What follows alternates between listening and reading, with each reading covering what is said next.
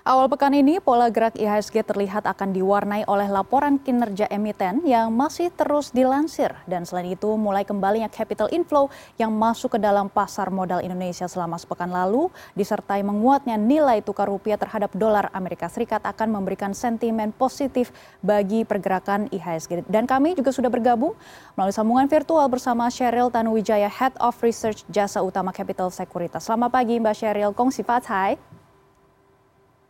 Halo, selamat pagi, Kongsi Facai. Ya, Mbak Sheryl, apakah indeks harga saham gabungan akan berpeluang menguat ke level 7 ribuan pada perdagangan pekan ini? Oke, baik. Kalau minggu lalu IHSG itu berhasil menguat ya secara mingguan ditopang oleh berbagai sentimen positif. Tapi kalau dikatakan minggu ini bisa mencapai 7000 nampaknya masih belum kuat ya sentimennya. Karena di pekan ini pelaku pasar juga menantikan komentar dari Gubernur The Fed Jerome Powell. Meskipun besaran kenaikan suku bunganya sudah terprice in ya di pasar sudah 98 persenan itu berdasarkan survei CME ya CME Market Watch. Jadi um, di minggu depan yang dinantikan sama pelaku pasar itu lebih ke komentarnya Jerome Powell. Seperti apa proyeksinya tentang ekonomi global dan juga menantikan rilis tenaga kerja di Amerika Serikat ya. Ada data jobs dan masih berlanjut juga hasil earning di Amerika maupun di dalam negeri kita. Baik, uh, selain sentimen dari luar negeri seperti yang tadi Anda sebutkan, The Fed dan juga beberapa laporan keuangan emiten-emiten di Wall Street seperti itu ya. Sentimen apa saja yang akan mempengaruhi pergerakan IHSG?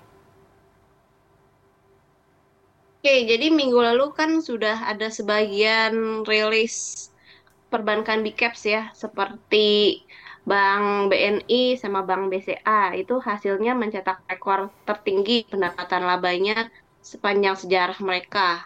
Nah, di minggu ini diperkirakan juga akan kembali rilis perbankan perbankan di cap seperti Bank Mandiri dan Bank BRI. Nah, kalau kita lihat um, hasil earningnya mereka harusnya sih juga akan mengekor seperti Bank Mandiri sama Bank eh sorry Bank BNI sama Bank BCA ya. Karena kalau kita lihat per periode November um, mereka sudah men mencatatkan kenaikan laba bersih itu 50% lebih. Nah, perbankan big caps itu kan punya bobot yang besar terhadap IHSG. Jadi di minggu ini khususnya di awal pekan ya ada potensi IHSG itu menguat. Tapi kita lihat penguatannya dalam masih range di 6.850 sampai 7.000. Jadi um, masih menguji level-level psikologis 7.000 nih. Apakah mampu terlampaui atau enggak gitu. Baik, jadi uh, IHSG masih terdorong dari berapa perbankan big cap seperti itu ya. Dan apakah para investor masih mewaspadai adanya resiko koreksi wajar selama IHSG belum mampu menggeser rentang konsolidasi terdekatnya ataupun mungkin banyak investor yang sudah mulai profit taking seperti itu?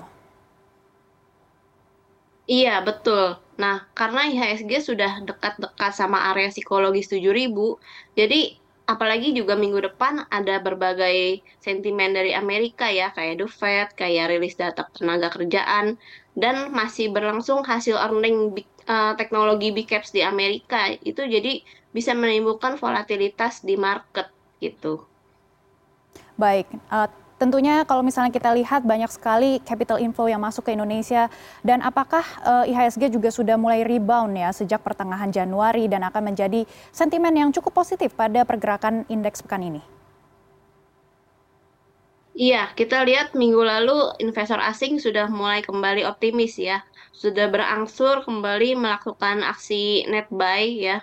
Jadi itu juga karena spekulasi apa pemulihan ekonomi yang berlanjut ya lalu juga hasil earning perbankan big caps itu menunjukkan kalau pemulihan ekonomi di Indonesia terus berlanjut sehingga kredit juga bertumbuh makanya hasil um, pendapatan kinerja mereka juga membaik di tahun 2022 kemarin jadi investor uh, investor asing juga optimis untuk kembali investasi di bursa kita seperti itu. Baik, tadi Sheryl menyebut ada beberapa emiten yang sudah mengeluarkan uh, laporan keuangan. Sepertinya investor asing ini melihat kinerjanya baik dan apakah emiten yang telah merilis kinerja keuangan tahun 2022 pada pekan ini juga akan mempengaruhi pergerakan IHSG? Iya, betul.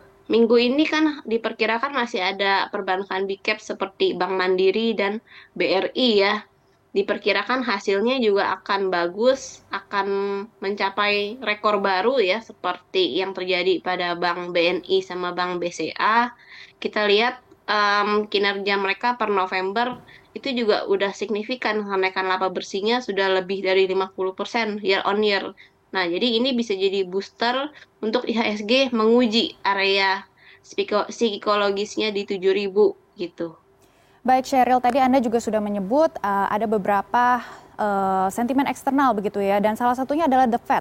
Dari sisi eksternal, apakah pasar akan memperhatikan keputusan suku bunga acuan the Fed di FOMC pada 1 Februari 2023 melihat rupiah kita masih terus menguat dan kalau misalnya kita lihat diperkirakan ini akan menguat uh, sekitar 25 basis poin. Apakah ini akan mempengaruhi ISG secara uh, dampak yang signifikan atau tidak terlalu akan mempengaruhi ISG? Sheryl. Oke, baik. Jadi kalau kita lihat berdasarkan survei pelaku pasar dari CME Group itu probabilitas kenaikan suku bunga The Fed 25 basis point ya untuk periode 1 Februari ini. Nah, kita lihat juga di pekan lalu bursa global sama bursa domestik kita itu sudah menguat. Jadi um, sudah terprice in nih sama market kenaikan 25 basis poinnya. Di mana kenaikannya ini kan lebih tidak agresif dibandingkan periode sebelumnya. Nah, diperkirakan setelah um, FOMC ada potensi profit taking sama pelaku pasar. Jadi um, IHSG ke kemungkinan masih akan sulit untuk menembus 7000. Baik, jadi FOMC itu kan uh, eh, 1 Februari ya begitu. Jadi profit takingnya setelah 1 Februari, seperti itu ya perkiraannya. Oke, uh, Kak Sheryl, saham apa saja yang perlu dikoleksi ataupun disorot oleh investor pada pekan ini? Nah, lagi musim rilis earning perbankan di caps ya. Jadi minggu ini masih ada rilis earningnya si Bank Mandiri dan BRI.